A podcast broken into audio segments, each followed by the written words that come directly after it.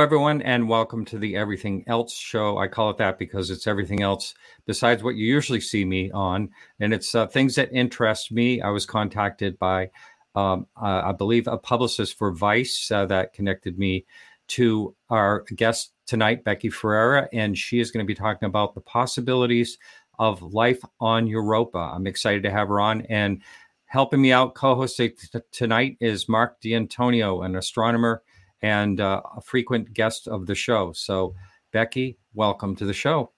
Thank you so much for having me. Thank you for being here. And here is Mark D'Antonio. Hello there. Thanks, so, Martin. Hi, Becky. How are you? Good. How are you, Mark? Fine, thanks. Becky, so how and eh, how did you get interested in this topic to begin with? I mean, in general, how did you become a science writer? And and was it your lifelong search of uh, science, and would that always interest you? Yeah, sort of. I mean, uh, like probably a lot of people, I, I watched the original Cosmos uh, with Carl mm. Sagan, and I kind oh, of yeah. it started percolating then. I really enjoyed just the presentation of the science in that, and um, I, I, you know, I, when I went to college, I tried doing a couple scientific fields, but I kind of was like, I, I can't decide on this, and it was much easier to just be a writer where you can kind of just hop into the scientific worlds of uh, people who are doing often like extremely niche research and um, then just hop out of it you know? So i just really enjoyed being able to kind of um, you know just phone up or talk mm-hmm. over email with people and um, and share their stories and uh, meant that i didn't have to decide if i wanted to be an astronomer or a paleontologist or a geophysicist or whatever. You can kind of be everything when you're a science writer Oh, I bet, I bet. And how do you uh, how do you back up like sources and things like that? I mean, do you have to do a lot of research when you're doing this type of thing? I'm going to pull up your article uh, also here as we are talking. Well, I find that's one of the nice things about being a science writer. I mean, with this for this article, for instance, I think I only spoke to the lead author.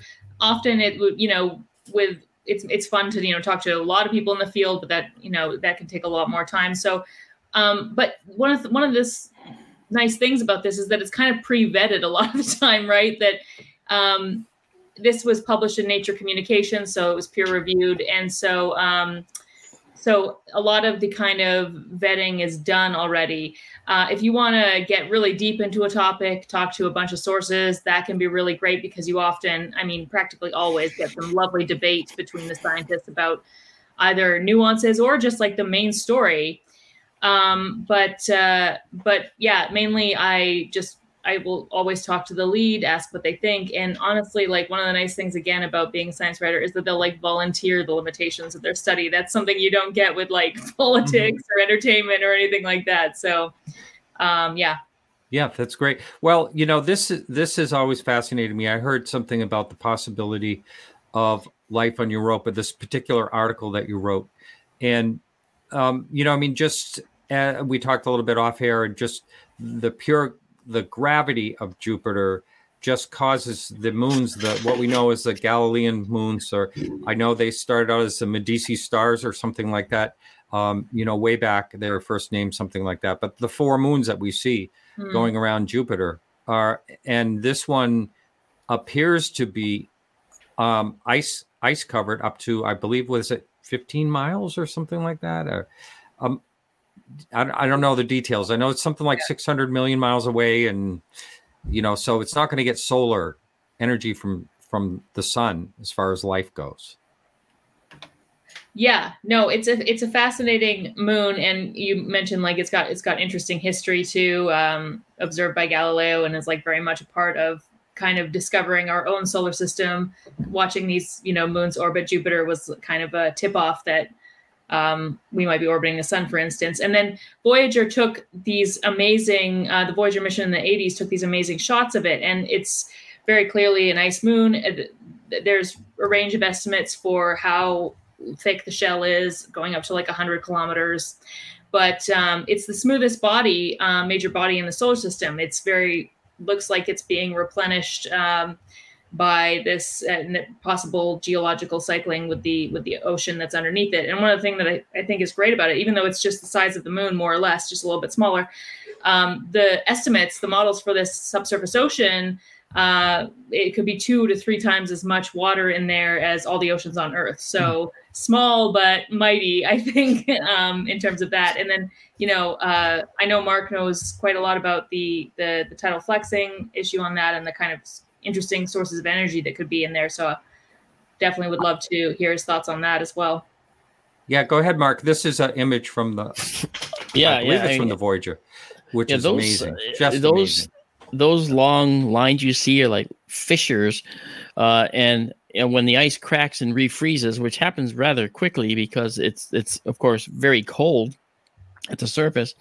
Um, the brown color is actually that stuff welling up from those cracks, and uh, Europa has this particular interesting, uh, particularly interesting uh, feature on it that's called freckles. Um, and there are these brown spots that appear. They look like age spots, okay, uh, but they're actually these brown upwellings from the interior, and that that stuff inside Europa is really the most important thing to study. And we have to get a lot closer. We have to actually uh, get that Europa Clipper mission out there Mm. uh, because we need to get to this moon and figure out what's going on in the interior. We can guess, right? Becky knows this, I'm sure. Uh, We can guess what's inside Europa. We can guess at the thickness of the ice mantle. We can guess at the internal temperatures. We kind of have an idea, uh, but everything is a model, and there's no specific data other than what we see visually in the imagery and in some of the the uh, upwellings that have made its way into the uh, exosphere, the area around the moon. Okay, uh, the atmosphere on Europa is exceedingly thin. It's just a, a, a few particles per million of of uh, material that we would like to see. Right? I mean, we know that there's water. Uh, there, and we know that Europa, like Enceladus at Saturn, is spewing some water from time to time and that's very promising, right? I mean, you know, you know, you, I think uh, I think you wrote about that, Becky. I'm not sure, um, but it's just a, a moon I think that really uh, takes the cake for me. It, this is this is the place to go, man. Mm-hmm.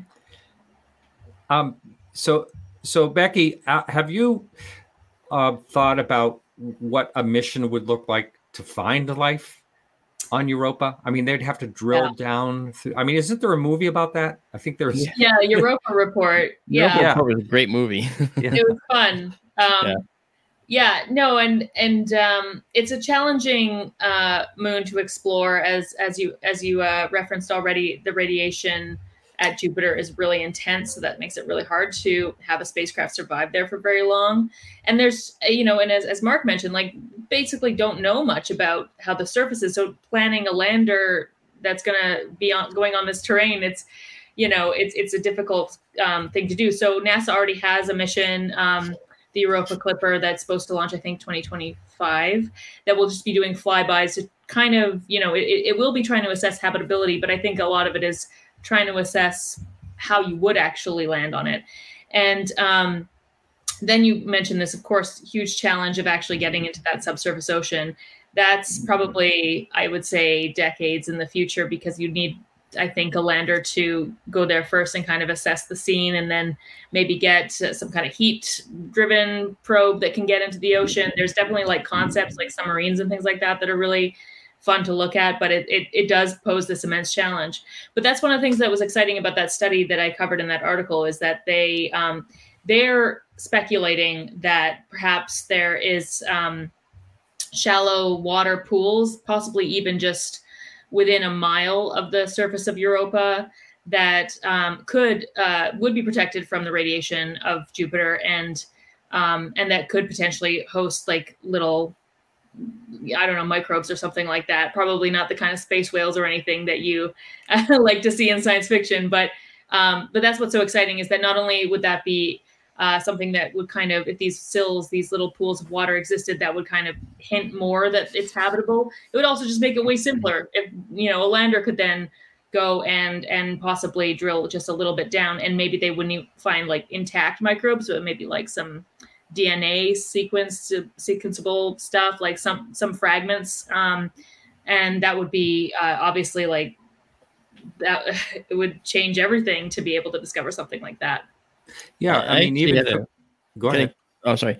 One of the things too, Becky, which I think uh, is is important, and you probably know this too, um, is that when you have an isolated ecosystem like that, they have to set up their own carbon cycles and mm. other cycles that, that work to sustain themselves. What brings us the, the reason that I think life could exist on Europa is is two reasons. Number one, uh, our hydrothermal vents have these microcosmic microcosms, okay, of ecosystems that uh, die out as soon as that hot spot migrates away under the under the uh, plate. The second one is Lake Vostok. Say no more. Where's Lake Vostok? Lake Vostok's Antarctica.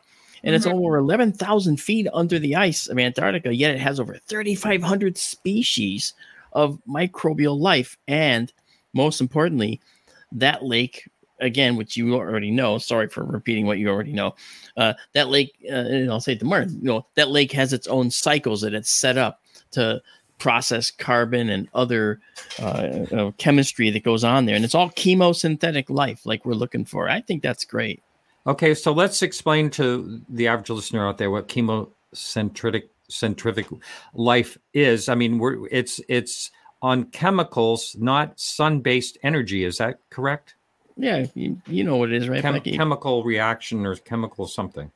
Yeah, and well, in in particular, the hydrothermal vent systems is is kind of interesting as well because it's a big theory about how life got started on Earth. Um, obviously, life was not as habitable, or the, the planet wasn't as habitable four billion years ago, odd um, years ago. So, uh, one possibility is that hydrothermal vents in the ocean could have been a way for life to emerge, and that would be exciting um, because that would extend the habitable zones in other systems. We're discussing that, uh, you know, like it's habitable zones are usually calculated by the the sun's energy. But if you have these kinds of systems that are isolated in deep oceans, which we still do on Earth, um, then you know it's really maybe you, there's there's been speculation that rogue planets without a star could potentially have uh, life in their course because of that, or or close to their. Uh, yeah, I, I agree with that.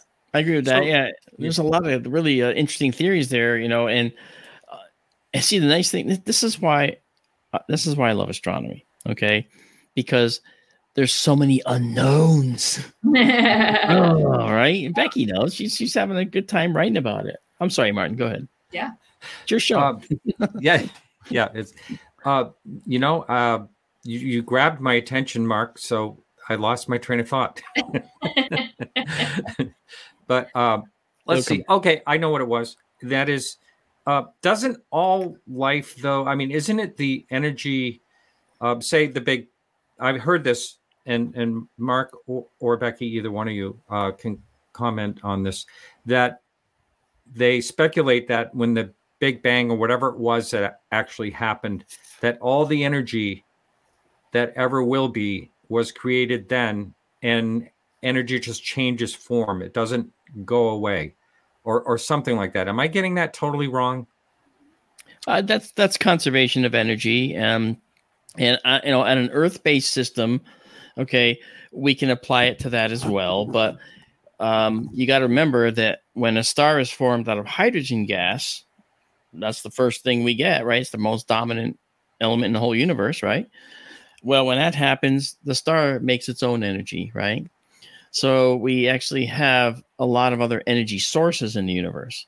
Now, m- clearly, there was some beginning energy that it all started from, right?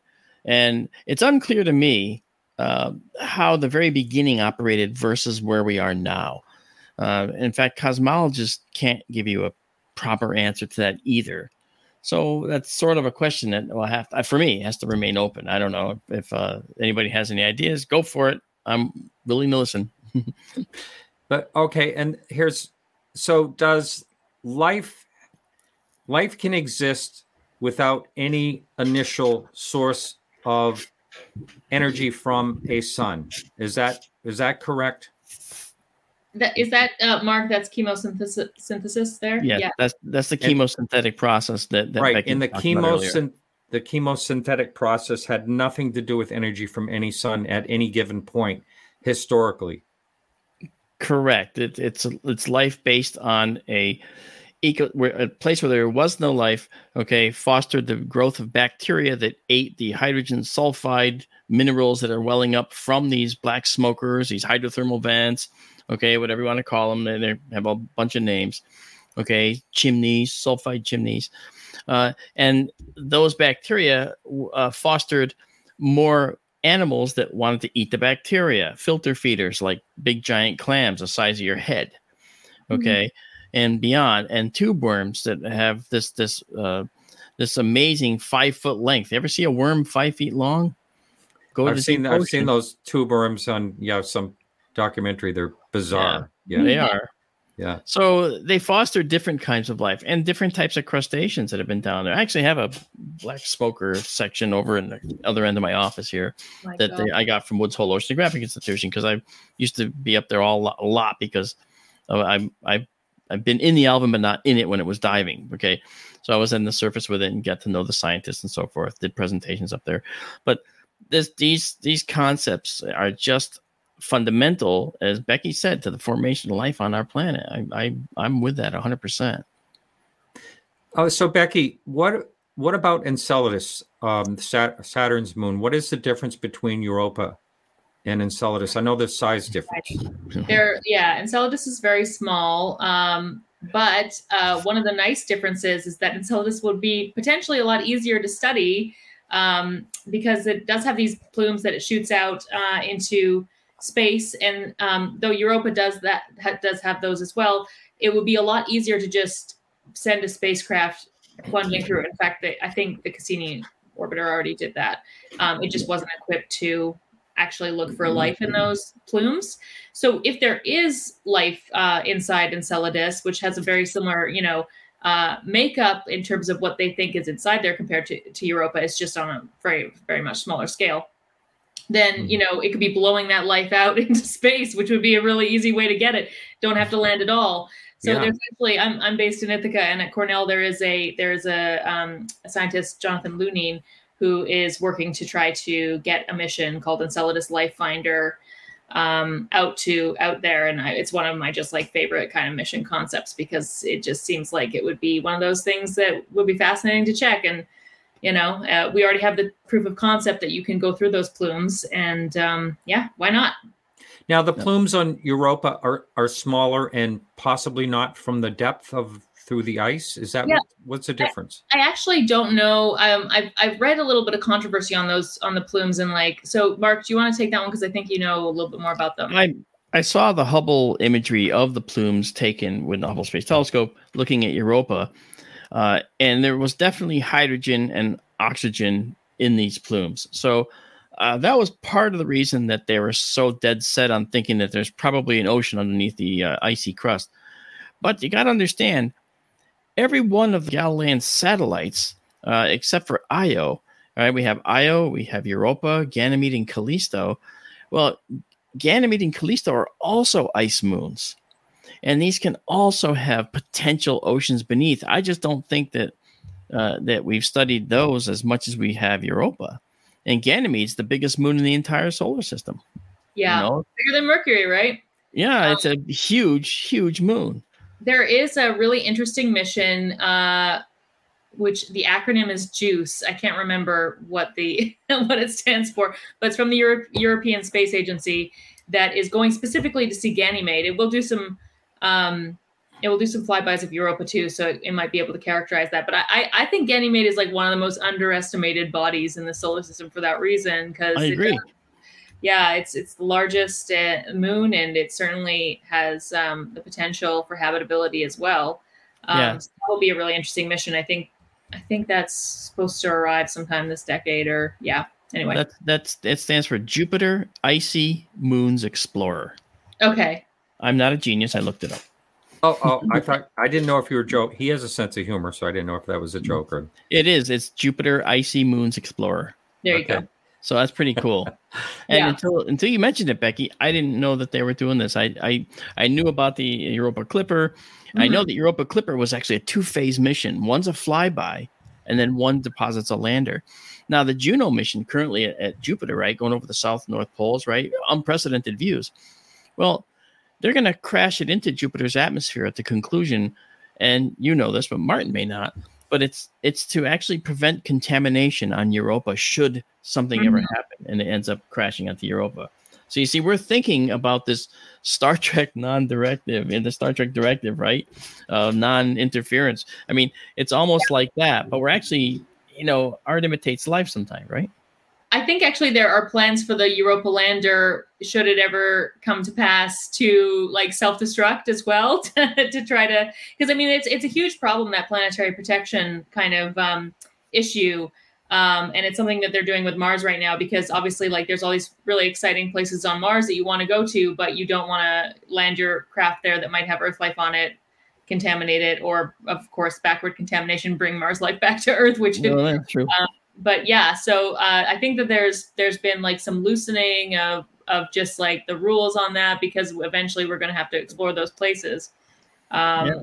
And but if for, for the most part, like it, it has been kind of this uh, you know i think we're kind of dipping our toe in so to speak of these uh, these environments where there are real planetary protection concerns because we're you know life on earth as you mentioned with lake vostok and things like that life on earth is really good at surviving where we've got some extremophiles so they're gonna you know it's hard to kill them on those spacecraft and yeah that's right and, and, and in addition, right? I mean, we have to really be careful with Europa because uh, Arthur Clarke uh, warned us away from it.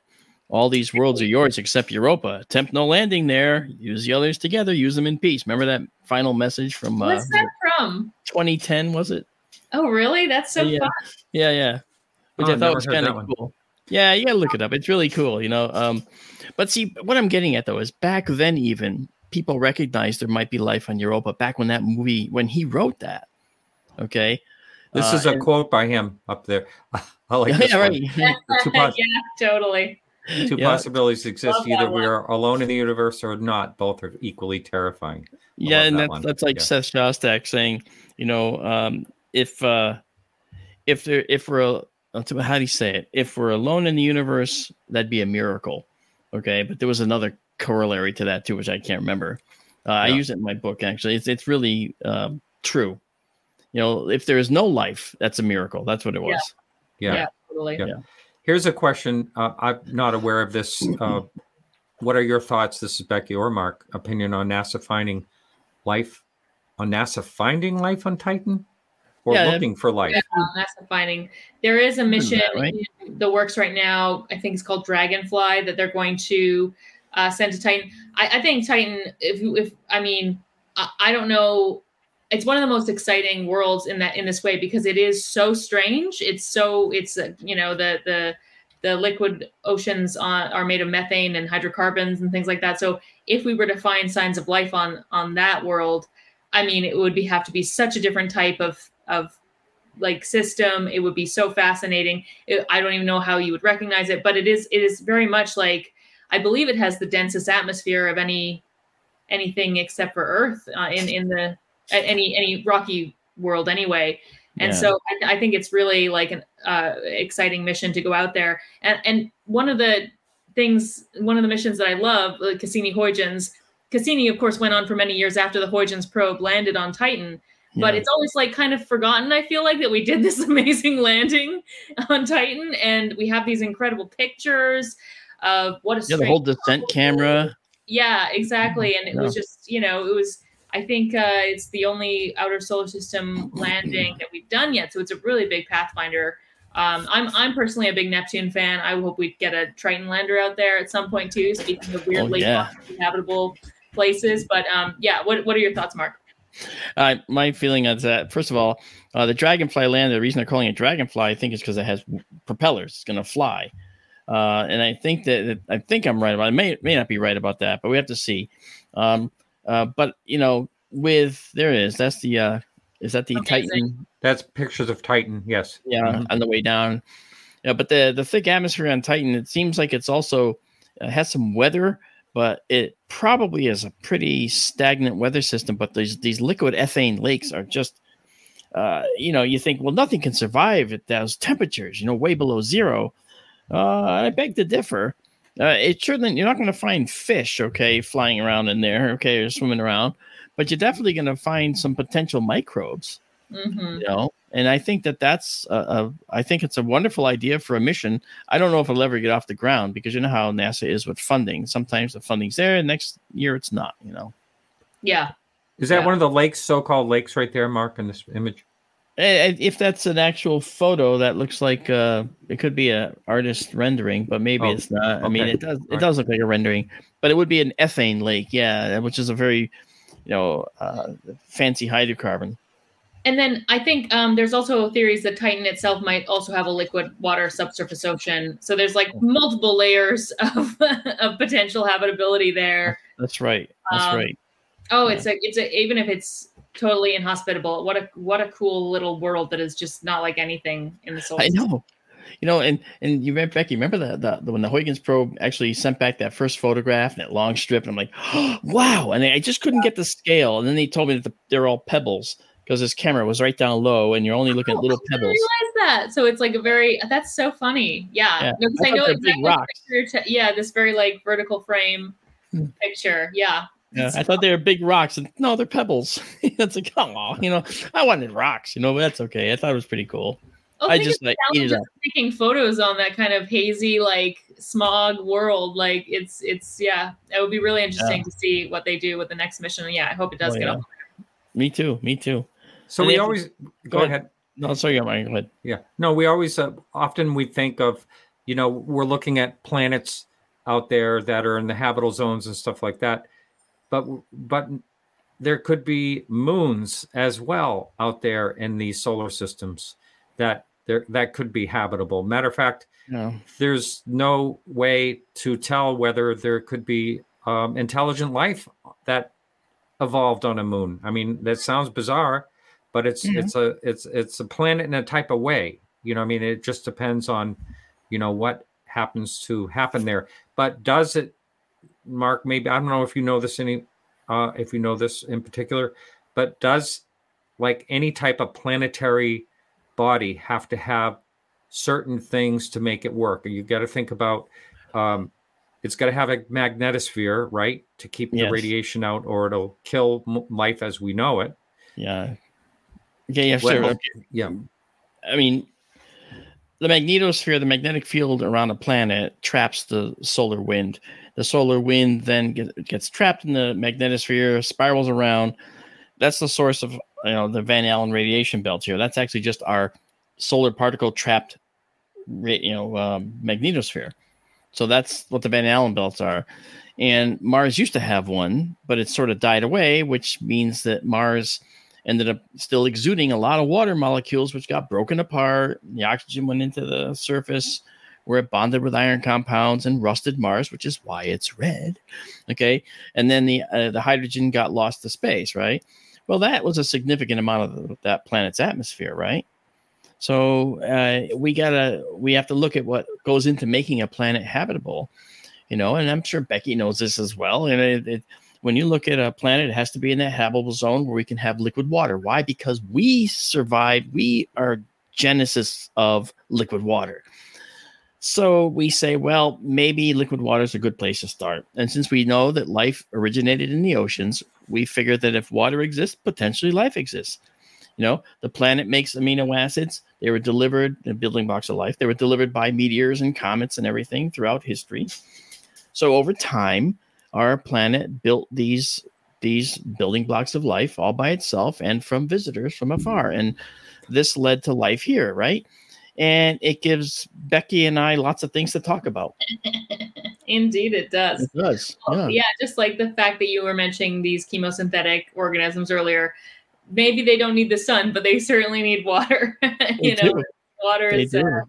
Yeah the the magic Yeah. ingredient for sure. So, but but water does not have to be in the habitable zone necessarily. Uh, liquid water on the surface, maybe, but as we've been talking with Europa, Enceladus, Titan, all these worlds uh, potentially have subsurface water. Yeah, yeah, and, and again, like when you were talking about uh, with, with your article, especially when you talked about Enceladus a little earlier, you know, uh, Saturn's moon Dione, okay, uh, Hmm. is doing a tug of war with Enceladus. So Enceladus is doing this. I actually demonstrated that for uh, One on Earth on uh, I think it was TLC for once a while, and actually I covered a balloon with this this plastery material, and I started squeezing it to show how uh, Enceladus flexes. And then it generated the fissures at the South Pole that you could see the, the you know potential stuff coming out of those those vents. And so when you have that that squishing going on by that constant tugging between Saturn and Dione, I mean, this this almost looks oddly satisfying, doesn't it? You can just feel it. it's you can almost see the kneading process right going on, you know, in the moon, and that kept the interior warm. Okay, even more than its its its nuclear particles that might be in the center, keeping it warm from its original formation, right? So that kneading process is what made it, makes Enceladus a, a potential target and gave it those hydrothermal vents. So the same type of thing could go on in Europa, and I, I'm I'm sure that you know Becky's got an awful lot of writing to do if she hasn't talked about this yet. no, it's true. There's never there's never uh, any kind of pause in the in the habitability stuff because we're talking, of course, about these wonderful, exciting worlds in our in our own solar system. But you know, scientists are getting obviously a lot better at looking at life in, in exoplanets and other systems. And so, oh yeah, just uh, you know, we're still you know, trying to figure out what's going on in the deep subsurface of our planet. Like this is just life uh, is definitely very tenacious out there. Yeah, theoretically, I mean, we only got down to Lake Vostok in the last few years, you know, relatively compared to the existence of the human race and the planet. Uh, it's been like the last snap of a finger that we actually found Lake Vostok. Yeah. Didn't really and get there to see this all this life, right? Well, you know, I, I mean, uh, I think, and, and I like your your that you're a Neptune fan too, by the way. Yeah, I like that. Oh, that's that picture in the background. Yes. Oh, that's uh, Pangea. So that's oh, oh. Pangea. planet actually, but just in a different time of our own planet. I always like to think of it as sort of think of Gondwana land there, Martin. Okay, you know. yeah. so is that when you're talking about like chemical energy for for life, um, when you say like okay, everything needs to eat, right? And so the eating in some term would be that chemical reaction or energy is that i mean it wouldn't be it wouldn't be a species that would be eating something right? Or would it?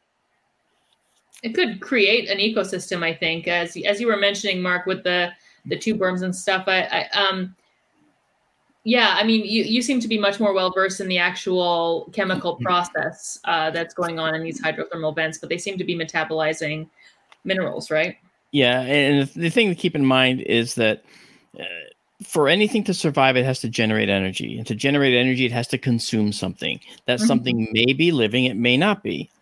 Okay, and generally, uh, living things that have DNA consume some type of material to produce sugars and to you know mm-hmm. continue their lives, right?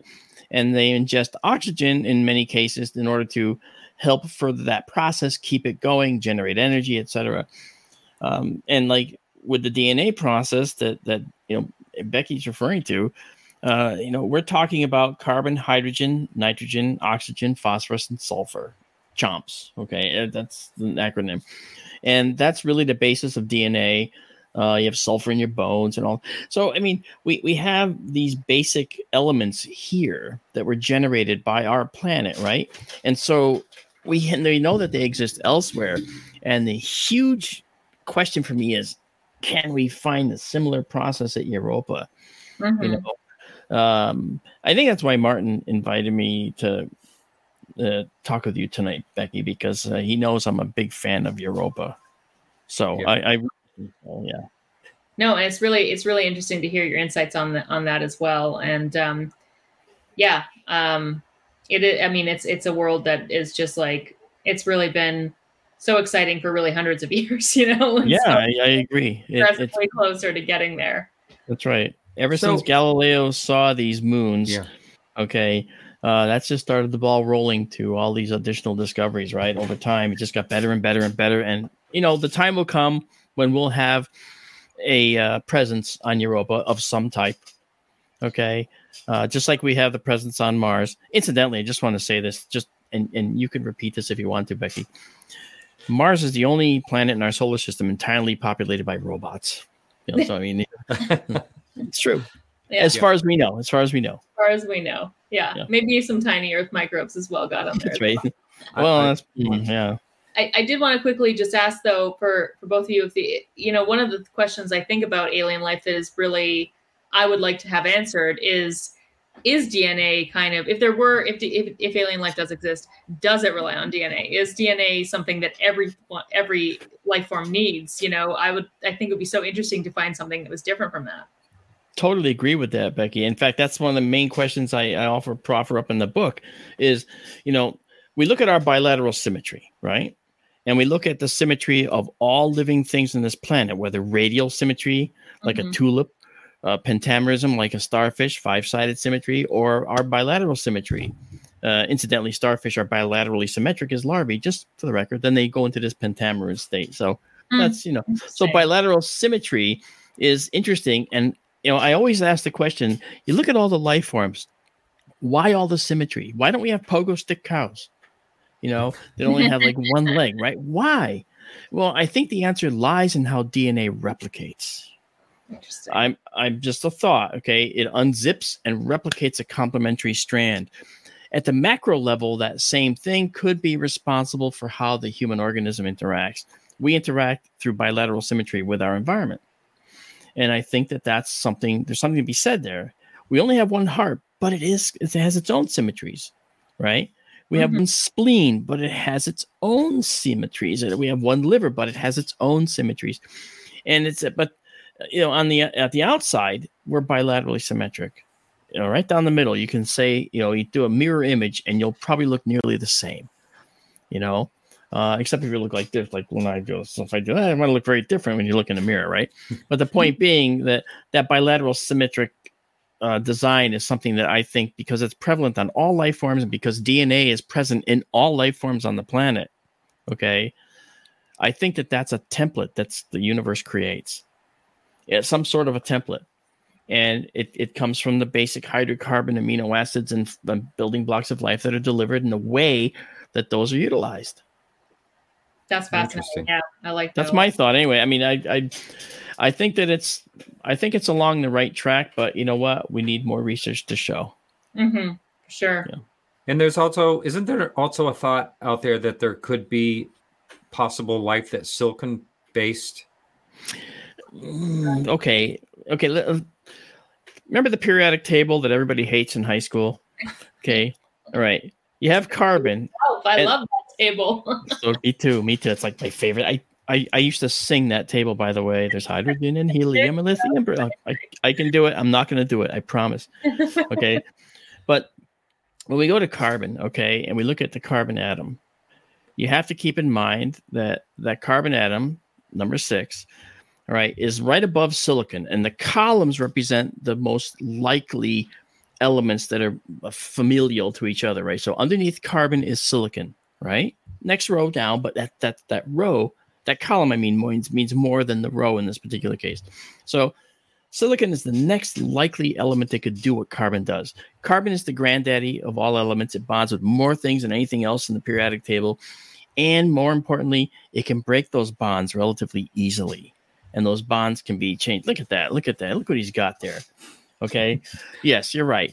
Um, and the thing about carbon is because it has those four electrons in the outer shell there that can link with four other things, it immediately gives us the, the ability to link with hundreds of thousands of other compounds, make up hundreds of thousands of other compounds, the things that required that are required by life. Now, silicon, on the other hand, silicon is it has more electrons. You say, "Ooh, wow, silicon might be good," except silicon is tenacious and it makes bonds that tend to go into crystals. Hmm. Mm, and crystals are harder to break apart. And so silicon being so tenacious is not so likely. In fact, I think it is highly unlikely.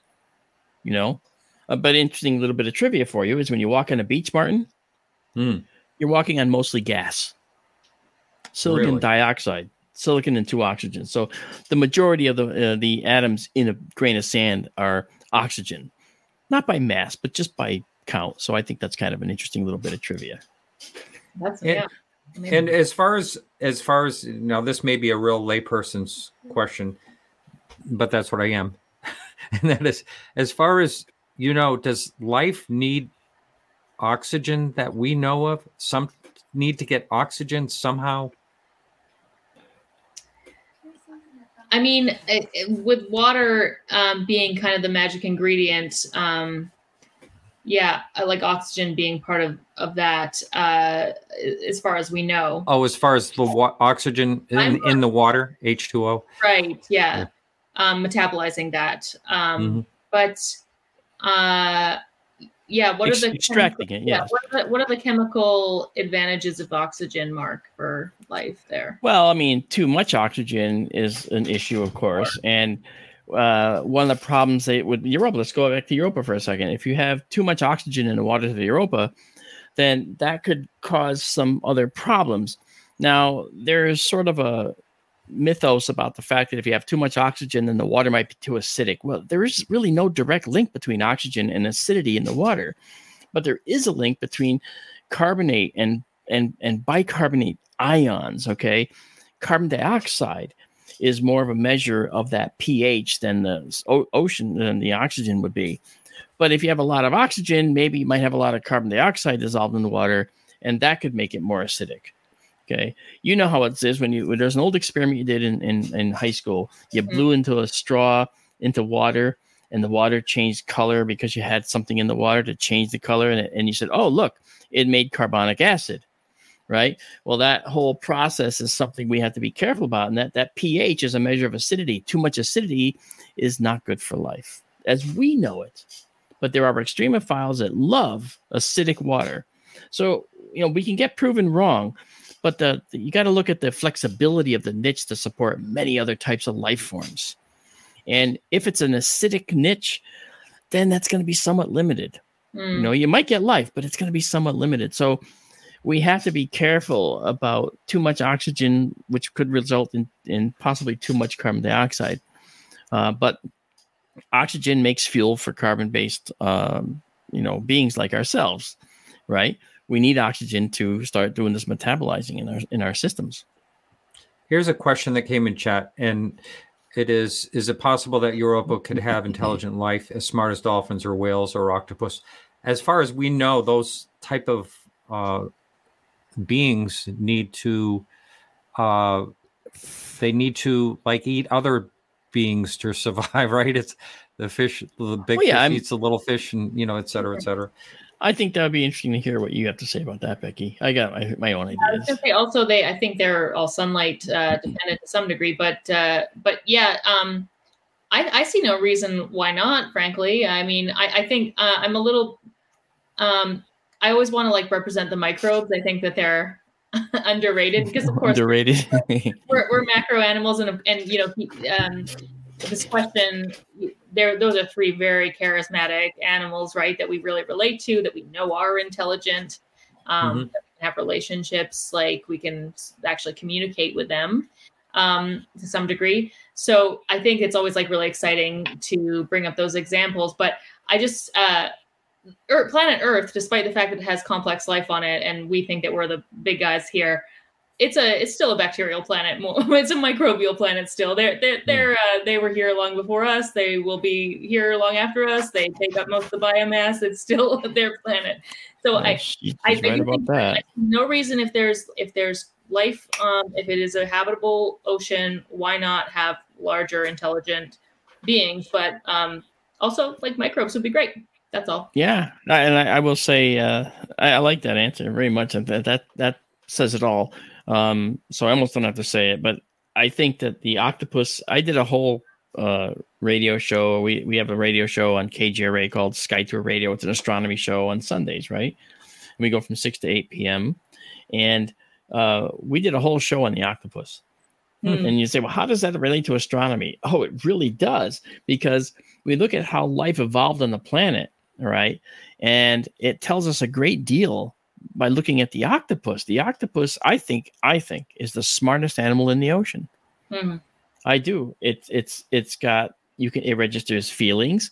It has the ability to reason, and it has the ability to uh, move itself out of a dangerous situation because it wants to, not because it has to.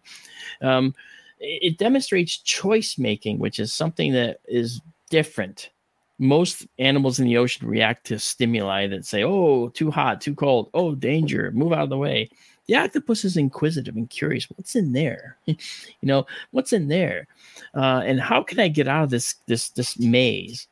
Uh, and the octopus could also observe and retain what it saw. I don't know if you heard the study or saw the study. There were two cages underwater.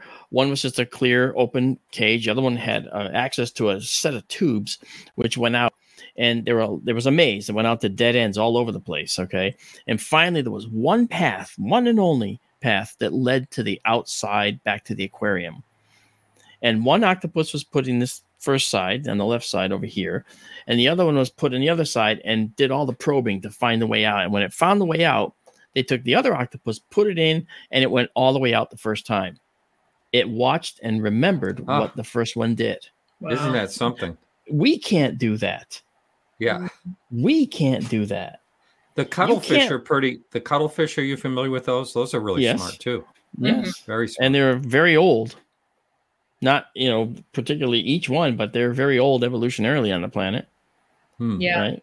The chambered nautilus those examples are also great, Martin, too, because um, you know, speaking of dolphins, whales, and apes, of course, they're they're all mammals like us. They're on our branch of tr- the tree, and I think uh, octopuses are so exciting, um, and cuttlefish and things like that to have, have a truly uh, an intelligence that is not really closely related at all to us. And, right, yeah. good point. And yeah. another thing too, you know, about dolphins in particular, um, dolphins, like elephants, have a place that they go to die Hmm. Very interesting. I actually have up there on my shelf. I actually have a dolphin skeleton uh, that came from Cape Verde Islands, and uh, it was given to me by another science writer, actually from Woods Hole Oceanographic Institution. And this dolphin skeleton was collected on a beach full of tens of thousands of dolphin skeletons. Hmm. And this wasn't wow. from a mass beaching; it's from the location where they all seem to come. Many of them come to die and, and live their last days. Like an uh, elephant graveyard. Like an elephant graveyard, it's a dolphin graveyard. Really fascinating. Hmm. Incredible. Yeah. yeah. Well, let's uh, let's talk about life, the possibility of life in our solar system, since that's what we're talking about. Um, the places uh, I I believe it was Venus. They thought there po- there was a possibility that there could have been some type of life in the upper atmosphere um, I've always wondered if they'll ever find, you know, fossilized microbes, say on Mars. With it seems like with all the rovers and things that they have there, that they should be looking into that more than it seems that they do. I mean, anyway, I'm kind of throwing a d- couple different topics out there. Well, Becky, what have you done with, with Venus or Mars? Have you done yeah, anything with them? I, I, love Venus, and there's actually a couple missions now finally going there. Venus is in style again. This is, you know, very exciting. Um, I think there was just a study that came out that was kind of uh, that refuted a lot of the idea of the microbes in in the atmosphere, which is sad, of course, but um, yeah. that's science for you. Um, yeah, but right. I, think, I think I think the Venusian um, atmosphere is really interesting. It's very you know, obviously you think of Venus, you think, oh God, hellscape, nightmare. Don't want to, yeah. nothing could live there. But yeah, the atmosphere is this um, much more mild place and could be really interesting to explore more.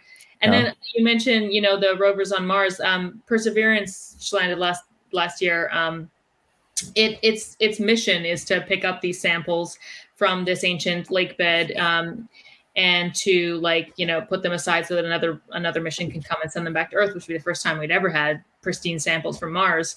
Hmm. And um, I, I think I think it would be really fascinating if they obviously if they found fossils there i mean there's this whole question of just like finding life and then knowing that it went extinct 4 billion years ago which is kind of uh, like a, a, bittersweet thing but there's also like one of my favorite uh, um, kind of pet speculations this idea of panspermia that you could mm-hmm. have microbes traveling from planet to planet on mm. meteorites um, and um, I love this kind of idea that maybe like Mars and Venus were both habitable back in the day, in the early days of the solar system, and potentially Earth life comes from one of those, and that we're just all descended from Martians or Venusians or whatever, right?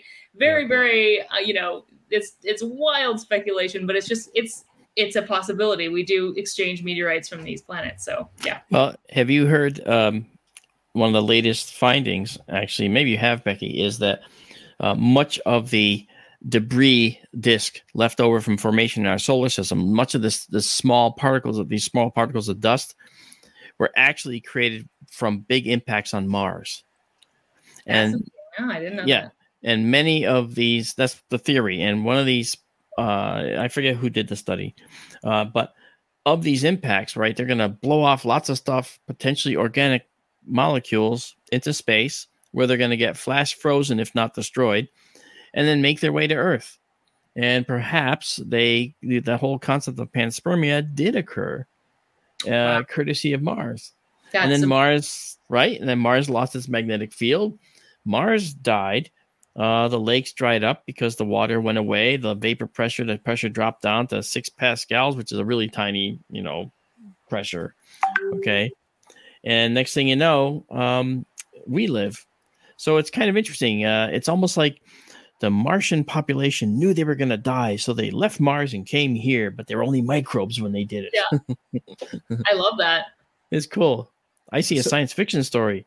Yeah, definitely. Yeah. So Becky, this is your opinion. What do you think would it would be like if all of a sudden we could say, "Hey, we have found life elsewhere." What do you think would change in society, or do you think nothing would change? Oh, it's so fun, Martin, to get this question because I ask it to a lot of people. So it's kind of like one I've always wanted to be asked. But no, I mean, I think it would be um, enormous. And I, I even if it is just microbes, right? And let's assume that it is because I think um, I'm much more skeptical about intelligent life being a being yeah it's just much more rare but microbes i mean it would mean that uh, another sample set we could answer that question that we were talking about earlier does all life require dna uh, just the nature of it would allow us to know where to look for it in other places. But I think, you know, imagine finding fossils on Mars. That's just like, you know, a planet next door and we're already finding life there. That really kind of implies that it's very common. Um, so I think I think it would just be amazing for that perspective of just uh, you know, it's it's a natural process like anything else that we see in, in the world. And society, I think, would have a whole bunch of different um reactions to that because we all know we're living in a pretty fractured world. But uh, overall, I think it would just be kind of one of awe and wonder, don't you? I mean, d- finally, after this millennia long kind of search, to know that we're not alone. Hmm. Yeah, I, I to add, um, not to throw some fuel on the fire here, but uh, the Chinese just announced uh, in the last couple of days. You know this what I'm talking about, right? Yeah. yeah, yeah. Uh, uh, I won't steal. I don't want to steal your thunder on that. If you were going to talk about it, oh, okay. They just announced that they thought that maybe they found an extraterrestrial signal that was of uh, intelligent origin. Okay, now they then rescinded that. Now let me tell you how that could have happened. It could have been that somebody listening to, say, some type of strange fast radio burst, which we've talked about before, Martin, Mhm. uh, uh, could have said, uh, "Wow, this looks like life to me," and they put it out, and then finally, when the in the, the Chinese national uh, media said, "Wait a minute, wait, wait a minute, you, you can't say that. Is this really life?" And then other scientists came along and said it might have been a fast radio burst, and so they would have pulled it back. But the but the outward view is that they announced that life was present, and then the story got quashed. So Hmm. that leads to all these right. The, the whole conspiracy world's you know going to be up in arms for the next several weeks until it, it leaves the news cycle.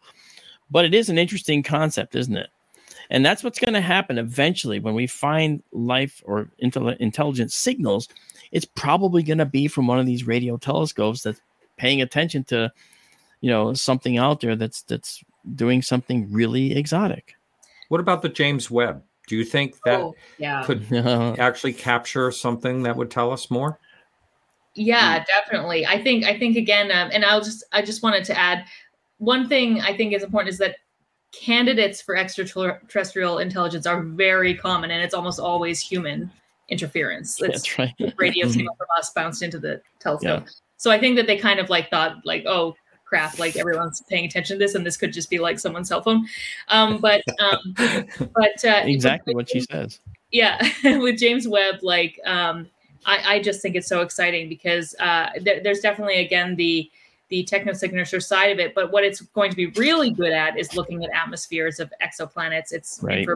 telescope it can um, refine in great detail the kind of chemical compositions of these planets. So um, I think this is one of the kind of again bittersweet things about the modern search for uh, extra extraterrestrial life is that I think the most likely way we'll find it is like, okay, we have ozone and methane in an atmosphere. It looks like life. Don't know. It's 300 light years away, but that's like right. our moment of discovery. So it's going to be this kind of thing where it's just looking like at how how common these habitable worlds are, and it might not be this kind of very smoking gun kind of evidence, but I think just the fact that James Webb will be able to tell us how common the ingredients for life in an atmosphere are is going to be really revelatory.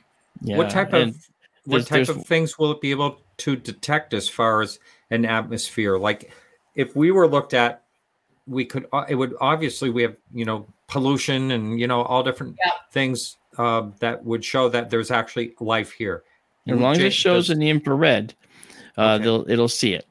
Okay, it can't detect oxygen. By the way, it, it's not going to see oxygen, not directly, but when oxygen atoms collide with each other, they create byproducts.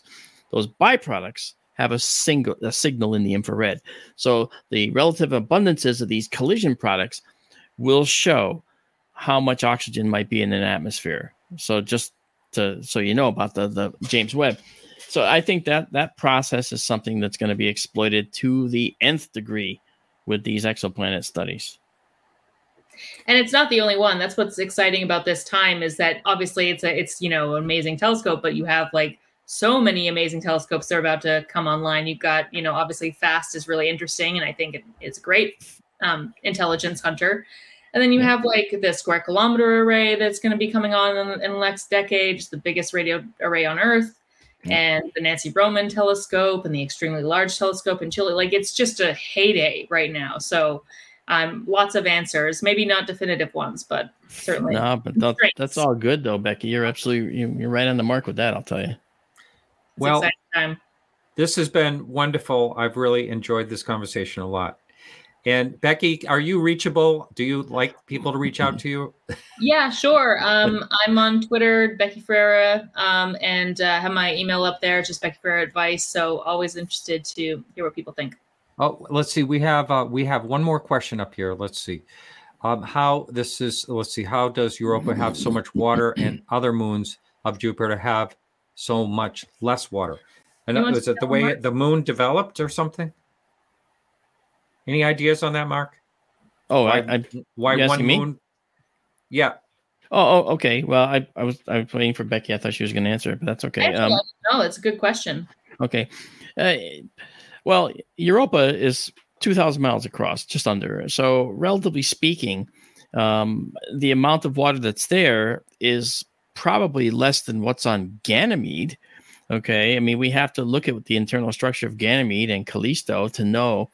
And it's not the only one. Keep in mind that the entire Kuiper belt, way, way out, and the Oort cloud beyond that, are made of all icy bodies, full of a lot of different types of ices, including H2O. You'll have carbon dioxide ices, you'll have methanol, you'll have all kinds of formaldehyde and stuff, but you're not going to find a dearth or a lack of this water ice anywhere. Water is very common, hydrogen is very common. Hydrogen is the most abundant element in the entire universe. Oxygen is the third most abundant element in the universe. Next is carbon. So the top four are hydrogen, helium, oxygen, and carbon. So it stands to reason that we're going to get many, many different types of compounds made of those, in my view, and and water is one of them. Interesting. Well, again, thank you both so much. It's been uh, my pleasure to talk to both of you.